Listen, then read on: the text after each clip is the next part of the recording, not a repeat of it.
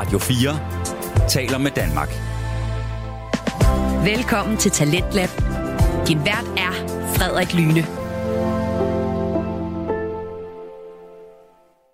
Det er jo ret tabu, det der med at tale om penge og investeringer og så videre, alt det, man har med det der at gøre. Men den tabu, den må vi altså lige lægge til siden her til aften, hvor det skal handle om det, man måske kan kalde fremtidens penge, nemlig kryptovaluta.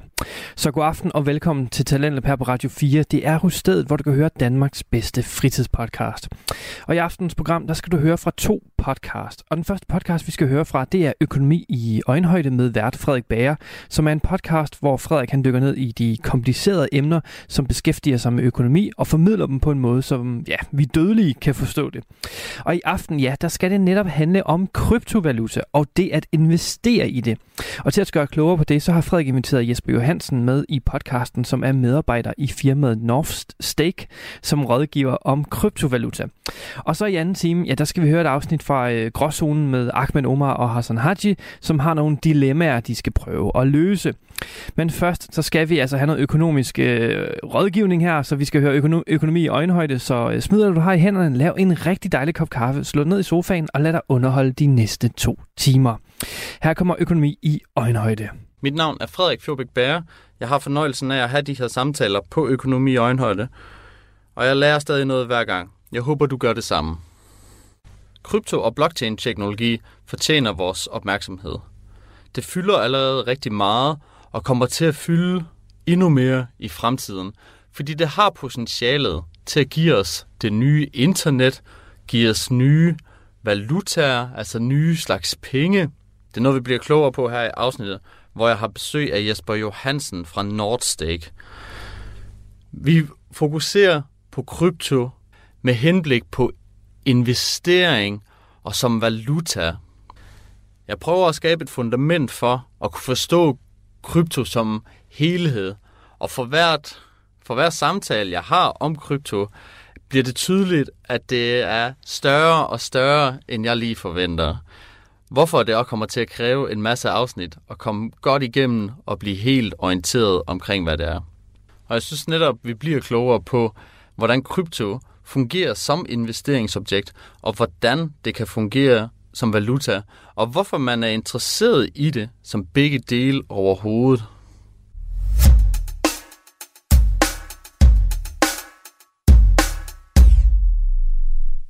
Velkommen, Jesper Johansen. Tak for det. Du er direktør for Nordstake. Et, øh, jeg har lyst til at kalde det sådan lidt et kryptofirma. Hvad er det, der gør krypto specielt som investeringsobjekt? Jamen, det, der gør krypto specielt som investeringsobjekt, det er, at man jo i virkeligheden investerer i en blockchain eller, og eller et, et, et blockchain-projekt af en type. Øhm, og det gør det svært, fordi blockchain er i virkeligheden en teknologi. Det er en platformsteknologi, hvor du kan bygge mange forskellige typer af forretninger, dybest set, øhm, som kan gro og vokse og blive til, kan man sige, økonomier, lidt ligesom vi kender det fra, fra internettet, som har givet os e-commerce for eksempel, som er en global verdensomspændende økonomi i dag, men som jo primært lever på, på internettet. På samme måde kan man tænke på, på blockchain-teknologi som en teknologi, der kan gøre øh, os i stand til at bygge nye økonomier, som på baggrund af blockchain-teknologi, fordi blockchain-teknologi er speciel i det, at man kan transaktionere værdier imellem to parties, altså uden en, uden en mellemmand. Okay, men vil det så sige, at når man investerer i krypto, så er det fordi, man har en øh, forventning og en forhåbning om, at blockchain-teknologien og de firmaer, som de fører med sig, at de bare kommer til at blive kæmpe store og succesfulde. Og derfor er en god investering. Ja, men jeg tror, man skal tænke meget på, at man skal differentiere mellem at investere i en blockchain og investere i en virksomhed, som arbejder med en blockchain-teknologi eller arbejder på at bygge et eller andet på en blockchain. Øhm, det svarer lidt til at sige, jamen, hvem ejer internettet i dag? Det er der virkelig ikke rigtig nogen, der gør. Der er nogle forskellige typer af providers, der sørger for, at internettet er bundet sammen, men det, man kan ikke eje en del af det underliggende netværk, men man kan eje en aktie for eksempel i Amazon, som har bygget en hel forretning udelukkende på internettet. Så analogien til blockchain-netværk og blockchain-teknologien er, at her kan man faktisk også eje en del af det underliggende netværk. Og hvis man har lyst, kan man jo også investere i de virksomheder, som bygger på blockchain-netværk. Og det er sådan lidt et, øh, det er lidt et svært koncept at, at, at, at, kan man sige, at, at internalisere, men hvis man tænker lidt på Netflix, det tror jeg, vi alle sammen kender. Netflix er jo en virksomhed, som man kan investere i, de børsnoterede, der kan man købe en aktie. Netflix opererer på internettet, men de opererer også på en del af internettet, som er specielt, fordi de servere, som står rundt omkring i verden, som streamer alt det content, som Netflix bruger, det er et specifikt netværk. Det er ikke det netværk, som du og jeg vi anvender, når vi går på internettet, for eksempel, og skriver, du ved, www. eller andet. Det er et specielt netværk, der er bygget til at kan streame øh, content af den type, som, som vi ser, når vi tænder for Netflix. Og analogien er jo så, at udover at du selvfølgelig kan eje en aktie i Norstek, så vil du her på det fremtidige internet også kunne eje en andel af det netværk, som den virksomhed kører på. Okay. Okay, og det kan så være hvilken som helst slags virksomhed. Er det så bundet op på blockchain? Er det også en præmis, at de skal være bundet op på blockchain-teknologi? Ja, altså hvis man som, hvis vi vender tilbage til eksemplet med den professionelle investor, øh, ønsker eksponering imod øh, det, vi kalder så lidt populært Web3, altså den næste iteration af internettet, så ja, så er der et investeringsvalg at foretage sig der og sige, okay, ønsker vi at eje en del af et underliggende, net, underliggende netværk, eller ønsker vi at eje en del af de virksomheder, som bygger på et given blockchain-netværk. Og her er øh, Ethereum, som lytterne måske i nogen eller mindre grad er, bekendte med, der er det, det klart det største netværk, øh, hvor der eksisterer det suverænt flest øh, projekter og virksomheder, og det er blevet til en, en Ethereum i sig selv er blevet til en økonomi i omegnen af øh, 200 milliarder dollar. Så det er, det er, det er en, det er en voksende, voksende økonomi. Okay, må jeg lige prøve at, at samle nogle tråde op her, øh, fordi det, det er også en masse nye ting, jeg hører alligevel. Øh, fordi jeg havde mest det basale lige med, hvad er blockchain og kryptovaluta, men der, der, øh, billedet det breder sig her. Øh, så for, lige for at se at forstå det korrekt. Altså man har jo blockchain-teknologien, øh, der har visse fordele. Man kan blandt andet se, øh, hvor øh, informationen tidligere har været henne, eller hvem der har ejet det.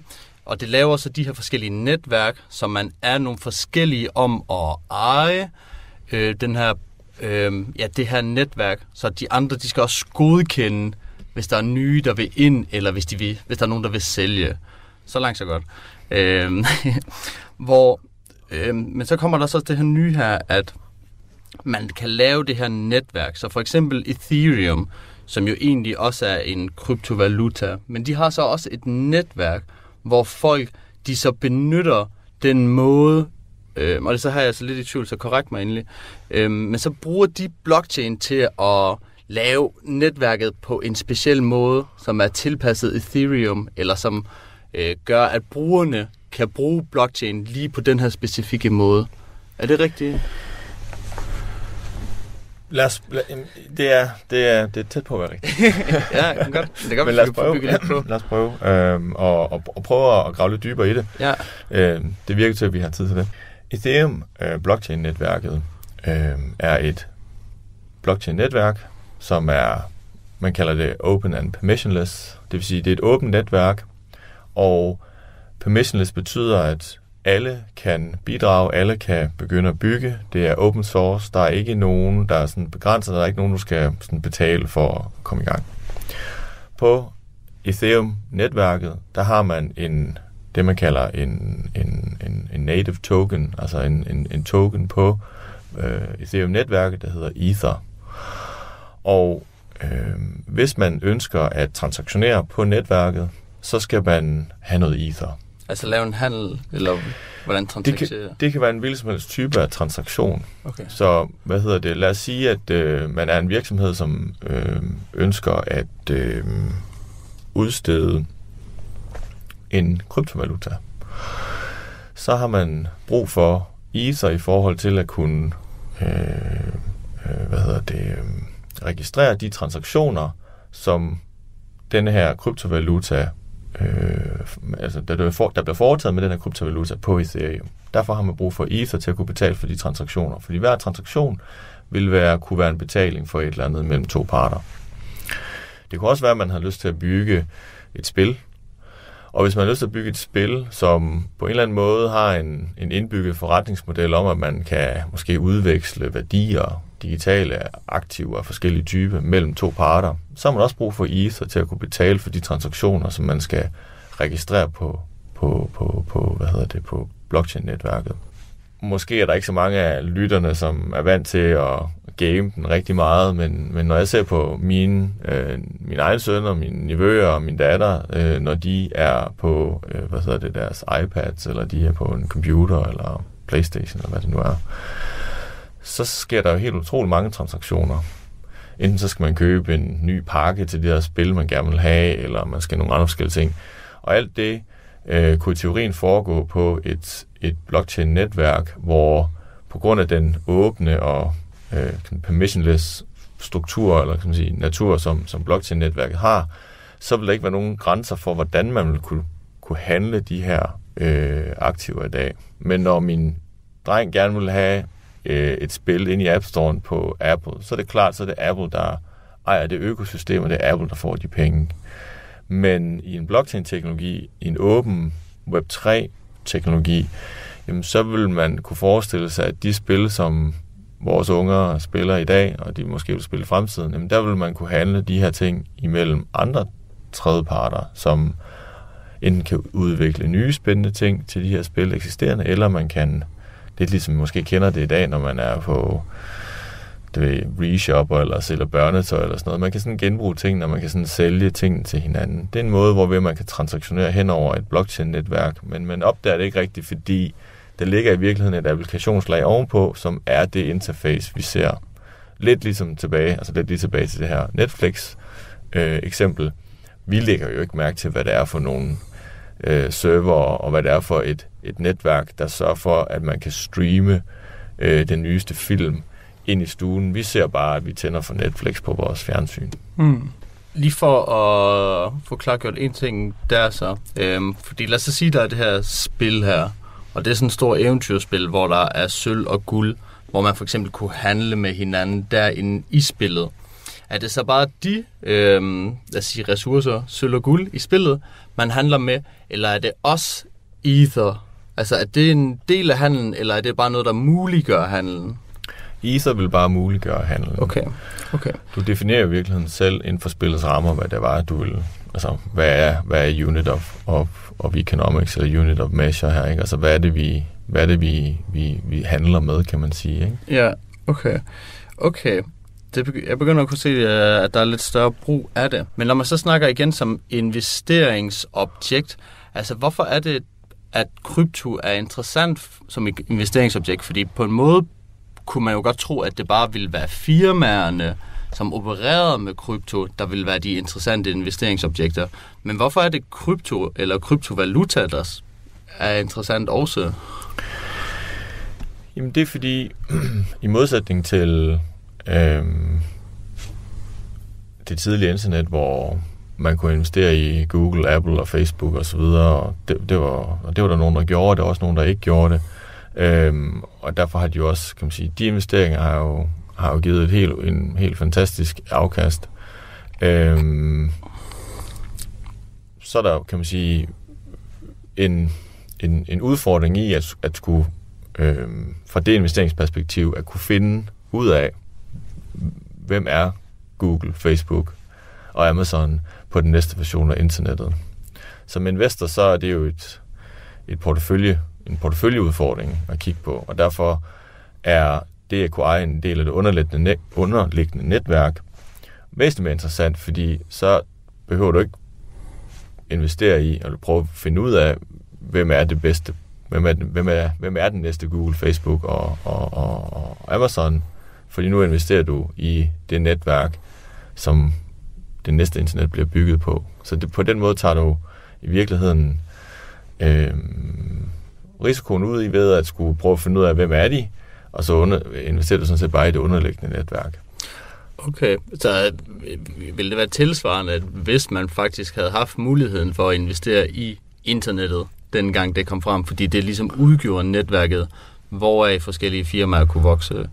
Lige netop. Altså man har den her sammenligning, og nu bliver det lidt nørdet, men man har den her sammenligning omkring, fordi når vi taler om internettet, hvad er internettet så? Jamen internettet er en række protokoller. Øh, mest prominent er måske i virkeligheden øh, HTTP og, og www, fordi det er ligesom dem, det, er det, der gør det menneskeligt læsligt for os at gå på internettet. Men derunder ligger der også nogle protokoller som TCP/IP osv., så som gør, at man kan identificere øh, Øh, server på tværs af netværk og så videre. Og det er et åbent netværk, og øh, det er derfor, vi har et, et globalt internet i dag. Men der er ikke nogen værdi på det på, på, på det netværk. Det vil sige, der er ikke noget, du kan eje, som gør, at, at du har en eller anden form for underliggende øh, indre værdi i, i driften af det netværk. Øh, og det er det, som Web3, som vi kalder det, det er det, øh, der bliver lavet fundamentalt om her. Her kan du have værdier på internettet, som kan transaktioneres på tværs af nettet.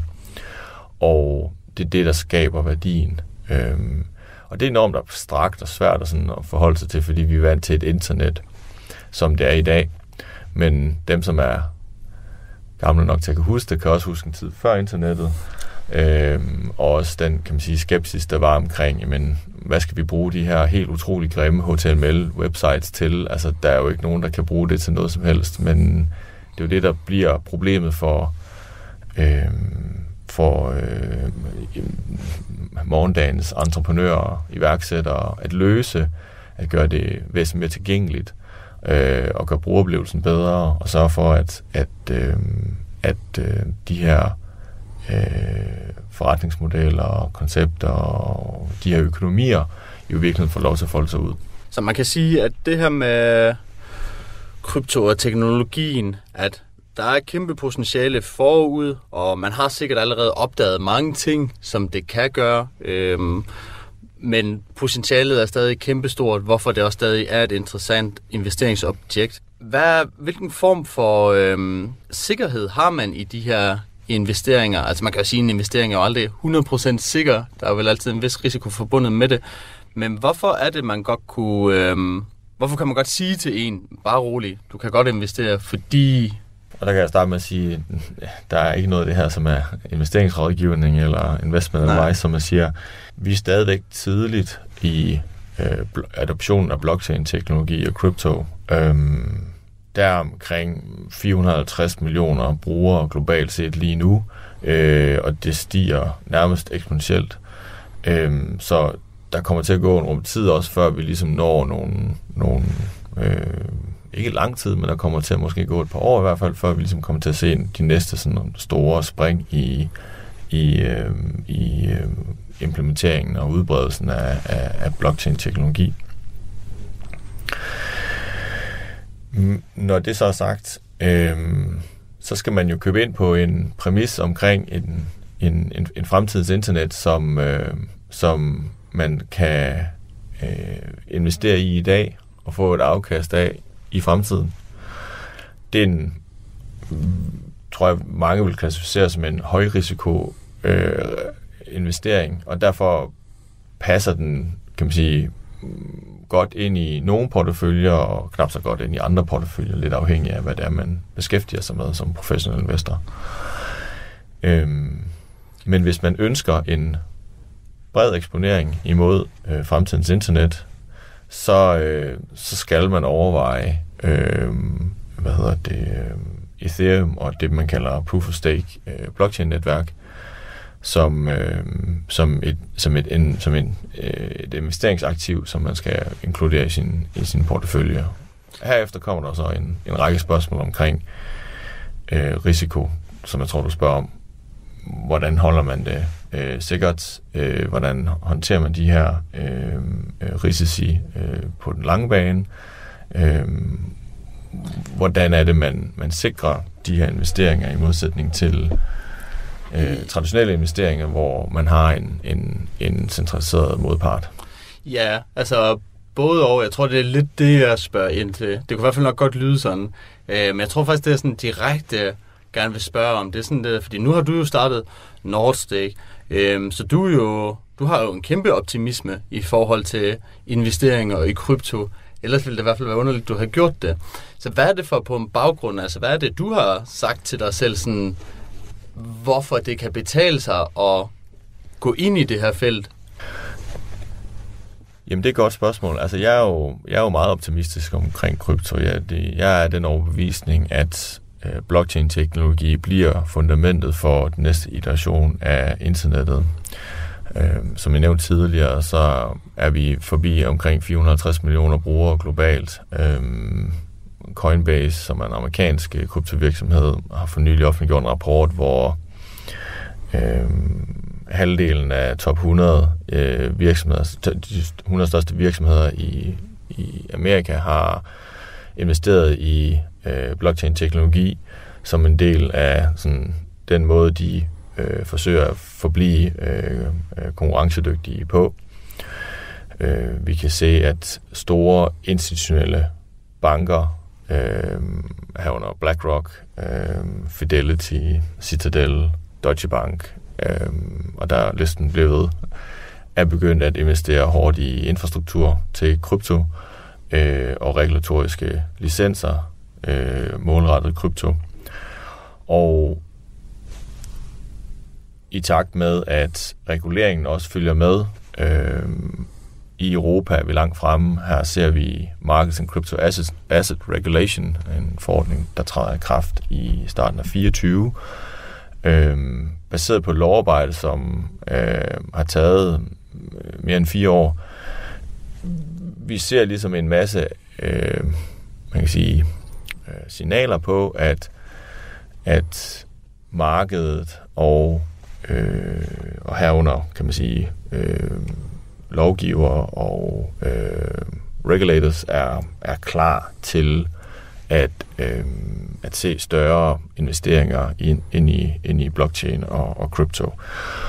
Så hvad fik så mig til at starte Nordstake? Jamen, det var en overbevisning om, at der er et stort hul i markedet, øh, blandt andet skabt på grund af den tilbageholdenhed, der har været historisk set fra traditionelle finansielle institutioner omkring krypto.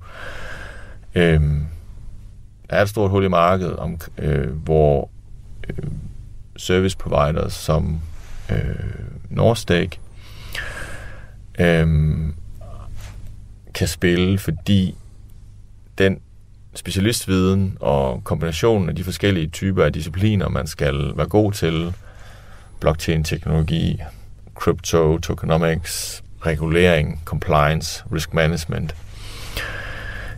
Øhm, det er discipliner, som er svære at finde og sætte sammen, og endnu sværere for, man kan sige, traditionelle finansielle institutioner at, at, at finde og kunne tiltrække den, den type af talent, for eksempel. Øhm, slet ikke fortælle om den tilbageholdenhed, så generelt tilbageholdenhed, så har været. Så derfor er der jo det her kæmpe gap i markedet, hvor lige om lidt, så er der en, en, en masse øh, forhåbentlig øh, institution, øh, institutionelle investorer, som bliver nødt til at forholde sig til, om krypto skal være en del af deres portefølje, og hvis svaret er ja, hvordan skal, hvordan skal de så gøre det?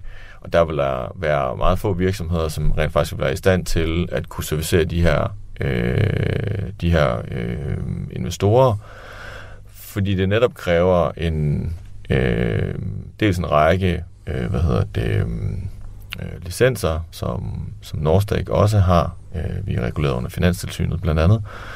Øh, plus den track record, som de fleste øh, internationale investorer de kigger på, når de vælger partnere, modparter til at, øh, at servicere dem på, på forskellige typer af, af investeringer.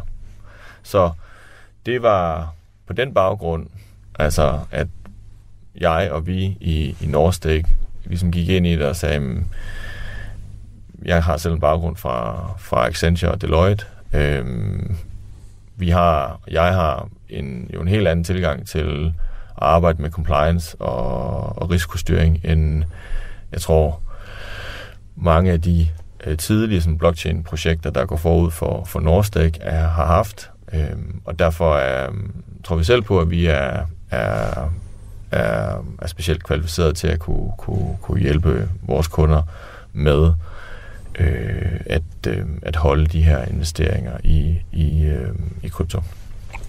Okay, meget interessant. Og også øh, ja, meget potentielt, kan man vel kalde det. Det bliver spændende at følge med. Radio 4 taler med Danmark. Vi er i gang med første time til landet her på Radio 4, og vi er lige nu i gang med at høre fritidspodcasten Økonomi i øjenhøjde med vært Frederik Bager, som taler med Jesper Johansen fra Northstake om det at investere i kryptovaluta. Og vi skal nu høre, hvorvidt krypto faktisk kan blive til en vaskeægte valuta.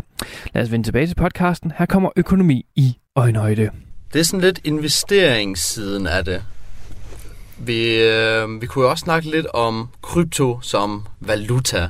Altså, så træder man jo ikke helt ud af investeringsdomænet, men valuta, det vil alligevel lidt noget andet, end når man kigger på selve teknologierne, der netop kan, øh, lad os sige, bringe den her nye fremtid med sig, øh, på digital plan i hvert fald. Kryptovaluta, altså fordi det er vel ikke der endnu, hvor man vil kalde det penge. Fordi hvad er penge overhovedet? Øh, og en opfattelse, jeg er blevet oplært med af penge, det er jo det her med, at penge er tillid penge er faktisk noget, vi bliver enige om er penge. Så på et tidspunkt så var sølv og guld en form for penge. På et tidspunkt var muslinger og sten en form for penge. Og i dag har vi så sedler og mønter. Så man kan sige, hvorfor skulle kryptovaluta ikke også kunne blive penge? Tror du, det ender derhen? Altså, bliver krypto fremtidens penge?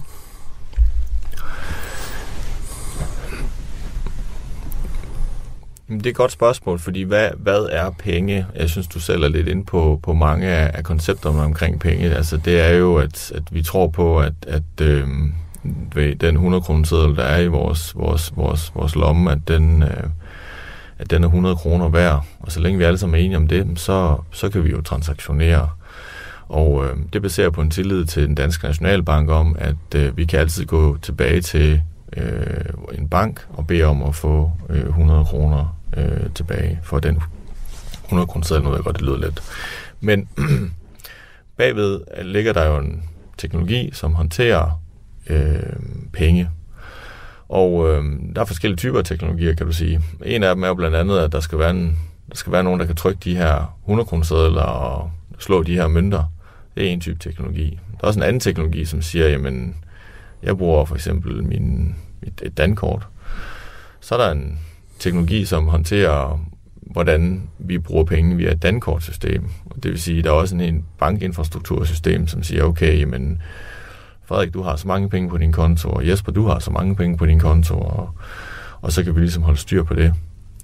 Og den teknologi er blevet bygget ud over mange, mange år. Øhm, og det er klart, at når du kigger på, øh, hvor, hvor kan du egentlig bruge din 100 kroner hen i dag, altså som fysisk 100 kroner seddel, Øhm, flere og flere dagligvareforretninger og, og du ved, døgnkiosker osv., så vil ikke tage imod øh, hvad hedder det, kontanter efter et, et, et, et givet tidspunkt. Øh, det bliver svært og sværere at, at bruge kontanter. Så på et eller andet tidspunkt, så, så bliver kontanter som penge jo på et eller andet tidspunkt øh, forældet. Øh, så har vi elektroniske penge i dag øh, igennem vores almindelige øh, bank, øh, banksystem her er der en række udfordringer, fordi det er enormt svært at kunne... Øh, øh, øh, hvad hedder det, det, det er enormt svært at kunne flytte penge fra et sted til et andet, særligt hvis du øh, flytter det ud over landets grænser. Et andet problem er også, at det er et enormt omkostningstungt system, så hvis du vil flytte penge ud over landets grænser, så er det også enormt dyrt. Det er faktisk også relativt dyrt at betale med et dankort eller et visakort i dag, hvis du kigger på, hvad transaktionsomkostningerne er Øh, nogle gange skulle du betale 2,5 kroner for øh, en 100 kroners transaktion. Det er 2,5 procent. Altså, det er relativt dyrt det her. Og det er det, fordi det er enormt svært og enormt dyrt at drive det her system på den måde, som man skal drive det på. Og her tilbyder blockchain-teknologi en væsentlig mere kosteffektiv måde at gøre det på, og en væsentlig hurtigere måde at gøre det på også. Kritikere vil sige, at der er lang vej endnu, og dem, dem vil jeg også give ret i, at der er der stadigvæk et stykke vej endnu, men jeg tror, signalerne er utvetydige. Altså, blockchain-teknologi vil blive adopteret som øh, den underliggende teknologi, hvorved at man kan udstede øh, valuta eller penge. Øh, at vi så vil kalde det kryptovaluta, fordi det bliver udstedt på en blockchain, det er jo så en del af det sprogbrug, som vi ligesom skal, skal lære os, ligesom vi lærte en masse nye ord, da internettet startede i sin tid. Okay, ja. Det er jo meget interessant, altså fordi det er jo så hele banksektoren, og det er jo en øh, kæmpe sektor, ikke mindst rent økonomisk. Så de har jo i hvert fald nogle øh, ressourcer og nogle muskler. Man kan også sige noget magt, og også nogle interesser i at beholde alle de dele. Så hvad har den finansielle sektor så gjort for både at modarbejde krypto, kan man jo forestille sig, det er gjort, men også for at tilpasse sig? Jamen altså, det, det, det traditionelle bankvæsen, øh, og det, der, det er jo nærmest globalt, vil jeg sige, de har jo øh, haft en meget stor tilbageholdenhed ved, ved, ved, ved, ved, ved kryptovaluta. Øh, og, og det jeg tror jeg sådan grunder i, i, i, i en række forskellige øh, forhold. Øh, det ene er, at bankerne er underlagt nogle meget strikte regler omkring øh, AML og KYC, som det hedder. Øh, det vil sige, det er hvidvaskningsforanstaltninger, øhm, øh, som de skal have på plads. Og øh, hvad hedder det? Øh, der har man anset øh, kryptovaluta, øh, kryptoaktiver for at være et sted, hvor øh, folk, som øh, ønskede at, øh, at hvidvaske øh, midler, de havde de nærmest havde frit lejde.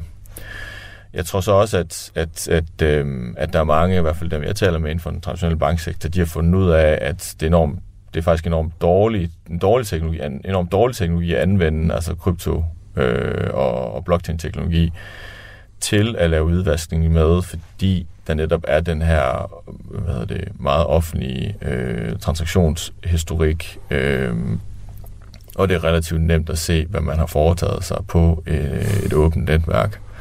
Så er det klart, så er der også øh, netværk, som er mere egnet til det, men, men, men der tror jeg også, det, der, så falder vi måske også ned i nogle, øh, et, et, et fordybet måske også i noget detaljeværk der, men, men det er klart, det, det findes også ligesom i den, i den, i den virkelige verden.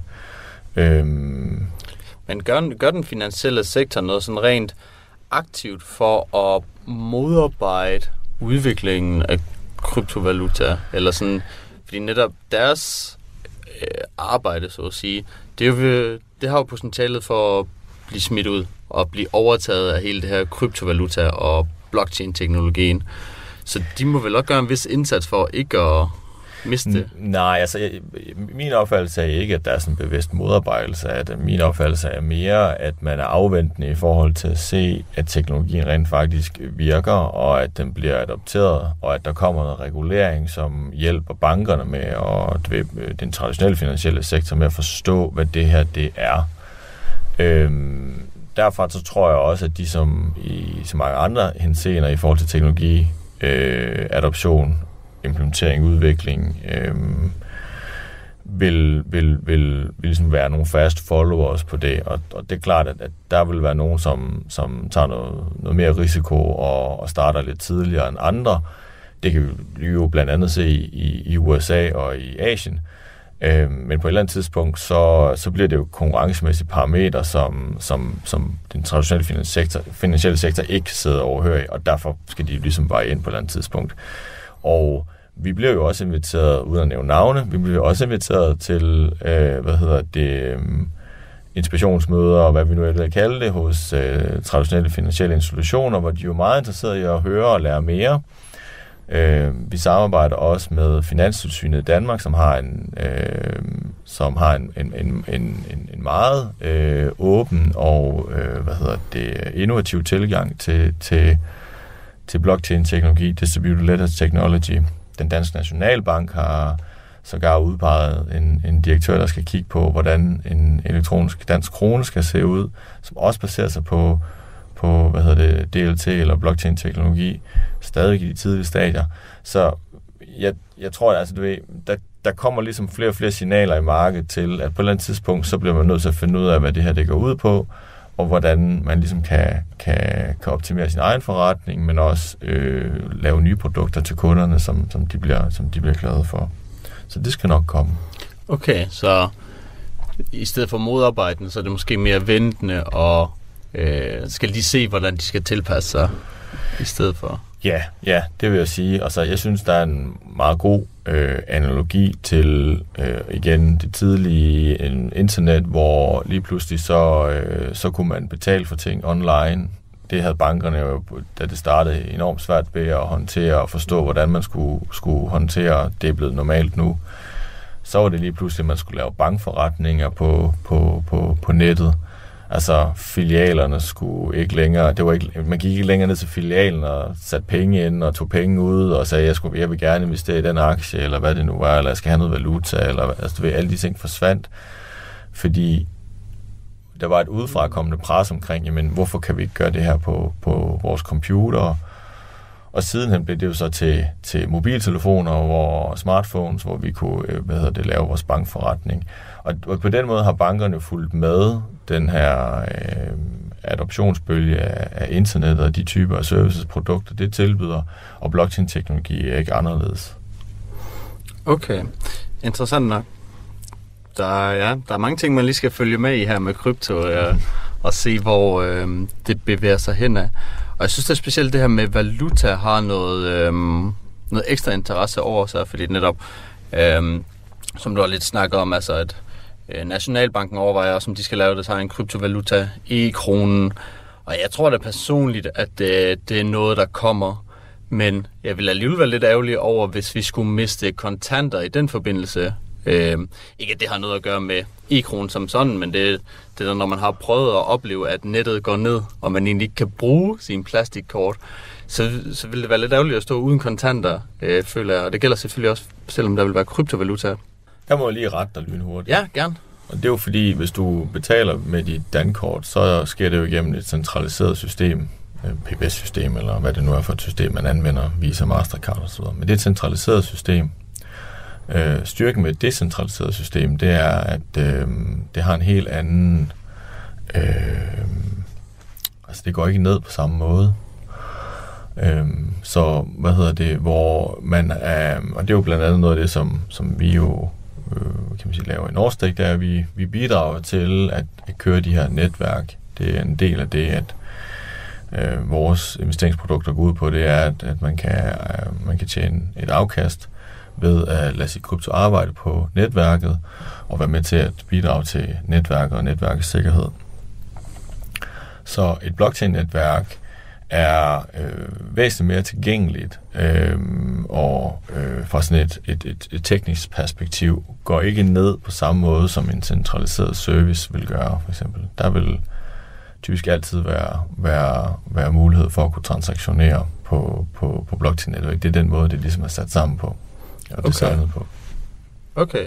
Ja, det er godt lige blive opdateret på det. Det er ikke ens at det aldrig kan gå ned, men, men, men i modsætning til, hvad vi kan se på centraliseret netværk, så er et decentraliseret netværk øh, sat sammen på, på en væsentlig anden anderledes måde.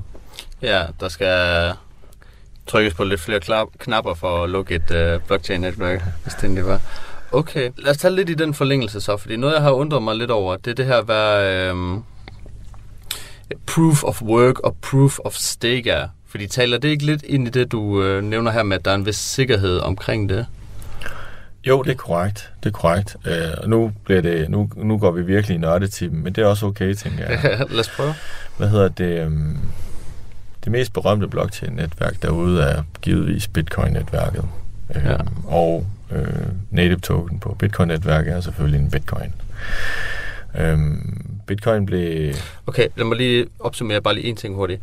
Så man har både Bitcoin-netværket, og man har Bitcoin-valutaen. At der er forskel på de to. Det er korrekt. Ja, godt. Det er bare lige for at få det klargjort. Det er korrekt. Og grund til, at vi differentierer mellem de to, det er, fordi vi skal kunne tale om, hvad er, øh, hvad er proof of work, og hvad er proof of stake. Inden for netværksteori, der har man, ja, afarter, men, men man har primært to sådan school of thoughts. Ikke? Man har proof of work, som er øh, en måde, hvorved at man kan, eller undskyld, lad mig starte forfra. Inden for blockchain-teknologi har man to sådan, skoler, man kigger på, når man taler om det, man kalder konsensusmekanismer. Konsensusmekanismer øh, eksisterer øh, på blockchain-netværk, fordi man har nogle netværksproblemer, øh, man har et, netværk, et netværksproblem, som går ud på, hvordan sikrer man sig, at man altid har øh, en, en single source of truth på netværket. Hvordan bliver netværket enig med sig selv om, hvad er det rigtige state at være i? Det vil sige, hvis du har en bitcoin, og jeg har en bitcoin, og du betaler til mig øh, en bitcoin, så har jeg to bitcoin, og du har 0 bitcoin. Men hele netværket skal jo i den transaktion opdateres og være enige om, at nu har du 0 bitcoin, og jeg har 2 bitcoin. Og øh, der bruger man en konsensusmekanisme øh, for at sikre, at netværket hele tiden er enige om, hvad er, hvad er ledgeren lige nu, hvad er, hvad er status lige nu. Måden man gør det ved, det er, at man har en man, man, man afholder i virkeligheden, du kan sige, en, en, en konkurrence for at sige, hvem får lov til at fortælle alle de andre, hvad, hvad, hvad, det, hvad er status lige nu. Ja. Hvad er, den, hvad er sandheden lige nu? Hvad er været? Ja, hvad er, hvad, hvad, hvad, hvad, hvor mange, mange bitcoins har du, og hvor mange bitcoins ja. har jeg? Og øh, den måde, bitcoin-netværket var designet på, det var, at man sagde, jamen, for at man undgår, at, at, at, øh, at netværket bliver kompromitteret, så afholder vi en, en, en konkurrence. Den konkurrence går ud på, at man skal, man skal gætte det rigtige tal. Og øh, det rigtige tal, øh, det, ved, det har netværket øh, beregnet, og det består af det, man kalder øh, primtalsfaktorering. Det, man tager dybest set to meget store primtal og ganger dem sammen, ganger dem sammen og så skal hvad hedder det, netværket og, øh, og netværket består af individuelle computer-servere. De skal så øh, prøve at gætte, jamen hvad er, hvad er det rigtige tal. Og når man går igennem den øvelse, så øh, det man får ud af det er to ting. Det ene er, at man, man når frem til en computerserver i netværket, som er en, en, det man kalder en honest actor, altså en, som har brugt tid, penge, ressourcer på at finde ud af, hvad det, hvad, for at blive valgt til at kunne fortælle alle de andre, Derfor har vedkommende også et incitament til at være en, ikke en bad actor, men en, en good actor. For det bliver man så også betalt en fraktion af en bitcoin, fordi man deltog i netværkets konsensusmekanisme. Og det er det, man kalder proof of work. Det andet, man får ud af den proces, det er, at de her computer, de bruger helt enormt mange ressourcer, elektricitet, på at gætte, hvad det her tal er, fordi det er det er enormt svært at, at gætte det rigtige tal, når man laver primtalsfaktorering. Og derfor, jo flere gæt du kan putte ind, jo større sandsynlighed for, at du vinder. Det kræver en masse computerkraft at lave alle de gæt.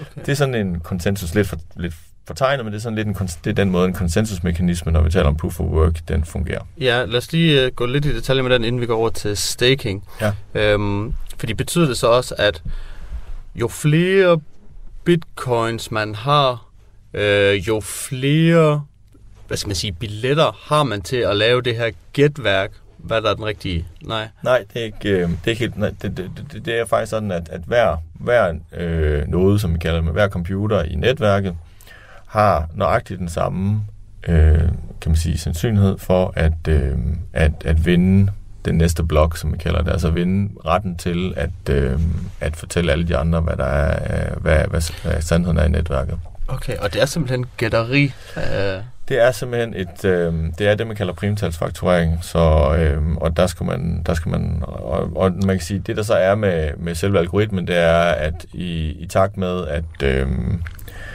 øh, i takt med, at, at, at øh, efterspørgelsen på transaktionerne den stiger, så bliver, øh, hvad hedder det, øh, så bliver den kurve, hvor ved, at man skal, man skal forsøge at ramme et, et, et primtal, den bliver også sværere og sværere. Så det, det kræver helt utroligt meget energi, og det er lidt en, altså, det er min egen personlige holdning. Jeg tror kun, der er plads til et proof of work netværk i verden, og det er Bitcoin. Resten, øh, og det kan vi se, resten af netværkene er øh, hvad hedder det, Proof of Stake. Du lytter til Talentlab på Radio 4. Vi er stadig i gang med første time til den her på Radio 4, og vi er lige nu i gang med at høre fritidspodcasten Økonomi i øjenhøjde med vært Frederik Bager, som taler med Jesper Johansen fra Northstake om det at investere i kryptovaluta. Og vi skal nu høre om, hvad Proof of Stake er. Så lad os vende tilbage til podcasten. Her kommer Økonomi i øjenhøjde. Så det er lidt proof of work. Hvad er så proof of stake? Og det er så mere udbredt også. Jamen det er det. Altså Ethereum, som vi nævnte tidligere, var jo faktisk proof of stake, uh, proof of stake, no, proof of work. Ethereum, som vi nævnte tidligere, var proof of work netværk, men overgik så til at blive et proof of stake netværk. Og i den transition reducerede de deres energiforbrug med 99,9 procent. Så det er klart, at, at, at, at der er nogle ret store benefits, kan man en fordel ved at, at, at være et, et proof of stake netværk. Og hvad er proof of stake så? Jamen i modsætning til det her lotteri eller gætteri, som vi talte om tidligere i Proof of, of Work, så er Proof of Stake måske tættere på noget, vi kan, mm, vi kan kalde sådan en demokratisk proces næsten. Ikke? Altså, her øh, låser man øh, i det her tilfælde Ether eller kryptoaktiver på netværket, og mængden af kryptoaktiver typisk, øh, det, er ikke, det er ikke det samme for alle netværk, men sådan generelt set, i, så er antallet af kryptoaktiver, man låser på netværket, typisk lige med en stemme. Og det vil sige, at så tager man alle de her stemmer og putter ind, og så vælger man en, som får lov til at vælge, hvad er sandheden på netværket. Og det er klart, at jo flere stemmer man har, enten fordi man har flere computer og validater noget, som vi kalder det, eller fordi man har øh, mere øh, krypto i, kan man sige, øh, sat i arbejde, så har man også en større chance for at få lov til at vælge, hvad er sandheden på netværket i, i, i den transaktion. Men hvor, det skal lige have udspidset, fordi ja. nu siger du, vælge hvad sandheden er. Øh, fordi det, det synes jeg ringer lidt nogle klokker, fordi man må vel ikke sådan vælge, altså der er vel en vis sandhed, der er gældende, og så uh, informerer man om, okay, det her det er den nye sandhed. Men det er vel ikke, fordi man sådan vælger, hvad der skal være sandheden? Nej, altså man kan sige, her hvor man kan sige, den, den demokratiske proces opstår, eller hvor konsensusmekanismen ligesom opstår, det er jo, at hvad hedder det, der skal være en, en, en, en tilpas mængde af netværket, der er enige om, at det er, nu øh, tilbage til eksemplet, du har givet mig en bitcoin, så nu har du 0, og jeg har 2. Øhm, det skal der være en tilpas mængde af, af, af netværker, der er enige i nu kommer vi lidt ned i sådan noget blockchain-teknologi, og hvordan øh, blokkene bliver sat sammen, og, og højde på blocks osv. osv. Men, men dybest set, så er den måde, man afgør på, hvad er sandheden, jo i et spørgsmål om, hvor stor en del af netværket mener, at du har givet mig øh, din bitcoin, og derfor øh, repræsenterer det som, som sandheden i netværket. Der er der nogle forskellige øh, threshold, altså der er nogle forskellige grænseværdier for, øh, hvornår man kan begynde at, at, at lave om på sandheden, om man så må sige, men det kræver, at man kan kontrollere øh, store dele af netværket. Og det er her, hvor øh, decentralisering spiller en helt afgørende rolle i, at man kan have et sikkert øh, blockchain-netværk. Fordi hvis netværket er tilstrækkeligt decentraliseret, så er der ikke nogen, der kan tage kontrol over netværket. Fordi der vil aldrig være nogen, der vil have enten computerkraft eller råd til at kunne overtage netværket. Det vil simpelthen være for, det vil simpelthen være for omkostningstungt. Altså forestil dig, at du skulle, hvis nu vi tager eksemplet med Bitcoin, hvis du skulle tage kontrol over det netværk, jamen så skulle du op og eje øh, jamen, mere end 51 procent af, eller måske omkring 51 procent af den market capitalization, som Bitcoin har. Og det er der ikke en kan man sige, en single actor. Det er der ikke en part, der kan. Og derfor er netværket tilstrækkeligt decentraliseret. Okay. Ja, altså bare lige for at tage, tage den kritiske nærmest sølvpapir sat på. Øh, men lad os sige med for eksempel øh, Ethereum, hvor det er proof of stake, og hvor man har mere at sige, jo større en andel du ejer. Eller ikke mere at sige, men større chance i hvert fald. Lad os så sige, fem af de rigeste mennesker i verden, eller ligesom med BlackRock, der har verdens største investeringsportefølje, hvor altså, de kunne vel godt vælge at sige, okay, vi vil gerne overtage Ethereum af en eller anden grund, men de kunne vel godt købe så stor en del, at, at deres magt vil være, eller deres, øhm, hvad skal man sige, deres merit vil være så stor, og netop, at så vil de kunne overtage, hvad der skulle ske med det. Ja, men nu, nu bliver det, det er en spændende diskussion, og det, nu bliver det også lidt teknisk, og, og det er også okay. Man skal, det kort. det er okay. hvis man begyndte at opkøbe Ether eller Bitcoin for den sags skyld, med det henblik på, at man skulle overtage netværket, så vil værdien af netværket stige, fordi du begynder at tage supply ud af markedet. Der er et, der er et, et, et, et begrænset antal bitcoins, og der er også et begrænset antal øh, hvad hedder det, Ethereum i omløb.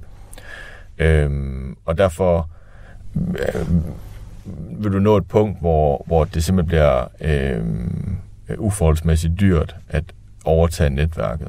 Jeg vil ikke afvise, at man teoretisk set vil kunne, men, men, men du er oppe i, altså, du er oppe i nogle, nogle summer, hvor jeg tror også selv, sådan nogle som BlackRock, de vil synes, at hvad, hvad er det præcis, vi har gang i nu? ja, og hvorfor gør man det også måske? ja, ja, ja. Okay, det var lige for at høre selve muligheden. Men det bliver simpelthen også dyre, jo, jo mere man ejer af det. Ja, og det har noget at gøre med, at, at, at den måde, som øh, det vi kalder tokenomics, men altså hvordan øh, udbud efterspørgselsmekanismerne ser ud øh, på, på de her netværk, de er, de, de er typisk, øh, hvad hedder det, øh, altså der, bliver, der er typisk en eller anden form for inflation eller deflationsmekanisme i, i det udbud, der er af, af kryptoaktiver øh, øh, i Ethereum eller lignende. Og, øh, og der, det, skal man, det, skal man, det skal man tænke over. Okay. Okay lad os øh, slutte af, lidt af med, øh, hvis vi lige tager krypto tilbage til øh, som valuta. Fordi man ser jo, at nogle lande er begyndt. I Danmark diskuterer vi det bare, men i nogle lande har man jo taget kryptoen til sig. Og for eksempel El Salvador var jo det første land, der egentlig sådan godkendte krypto som en, ja, en valuta. At den må man godt handle med. Øh, men der er en tendens med de her lande, der øh, går over til krypto, at det er nogen, der har en mere ustabil økonomi eller øh, volatil valuta, øh, kunne vi vel også kalde det. Hvor, hvorfor, hvorfor tror du, det hænger sammen? Altså, hvorfor har sådan nogle nationer med en ustabil økonomi sådan incitament til at overgå til krypto? Du lytter til Talentlab på Radio 4. Du lytter til Talenter her på Radio 4, og jeg bryder altså lige ind her, da vi snart lige om lidt skal til nyhederne her på Radio 4. Vi er jo i gang med at høre den her fritidspodcast, som hedder Økonomi i øjenhøjde med vært Frederik Bager, som taler med Jesper Johansen fra Northstake om det at investere i kryptovaluta. Og jeg tænker lige, at jeg kan bruge mig selv som sådan en form for case i det her øh, lidt mystiske øh, pengehalløj her, altså det her, som kryptovaluta er. Og jeg er på ingen måde nogen ekspert i det. Tværtimod faktisk. Jeg, jeg ved knap nok, hvad jeg laver, når jeg har, har noget med det at gøre.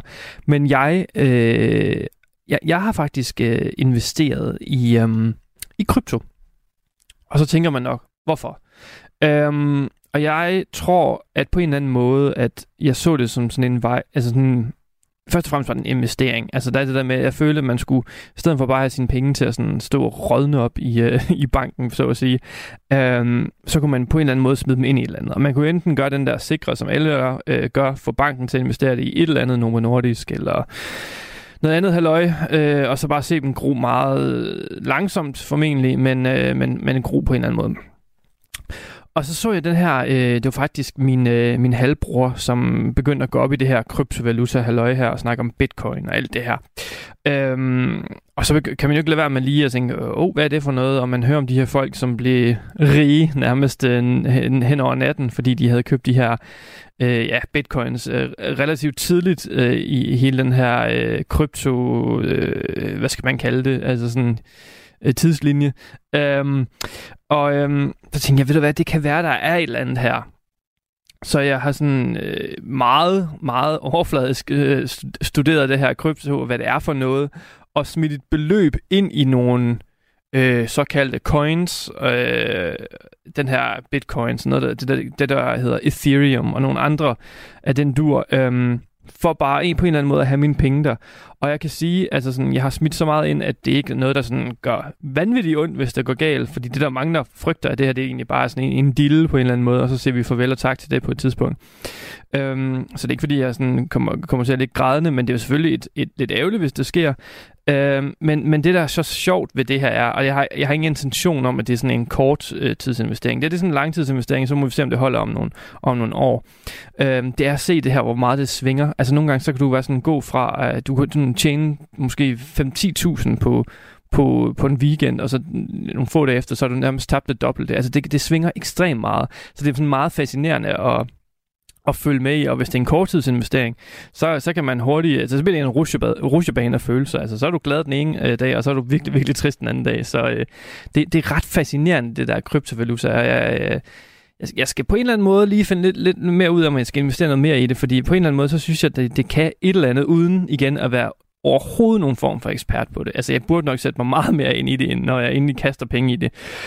Men ja, altså, så, sådan er det. Jeg synes, det er meget sjovt. Nå, nok om det. Vi skal simpelthen til at runde af her på første time til Talent her på Radio 4, og så er vi stærkt tilbage i time 2, hvor vi skal høre resten af økonomi i øjenhøjde, og så skal vi også høre et afsnit fra Gråzonen med Ahmed Omar og Hassan Haji. Du har lyttet til en podcast fra Radio 4. Find flere episoder i vores app, eller der, hvor du lytter til podcast.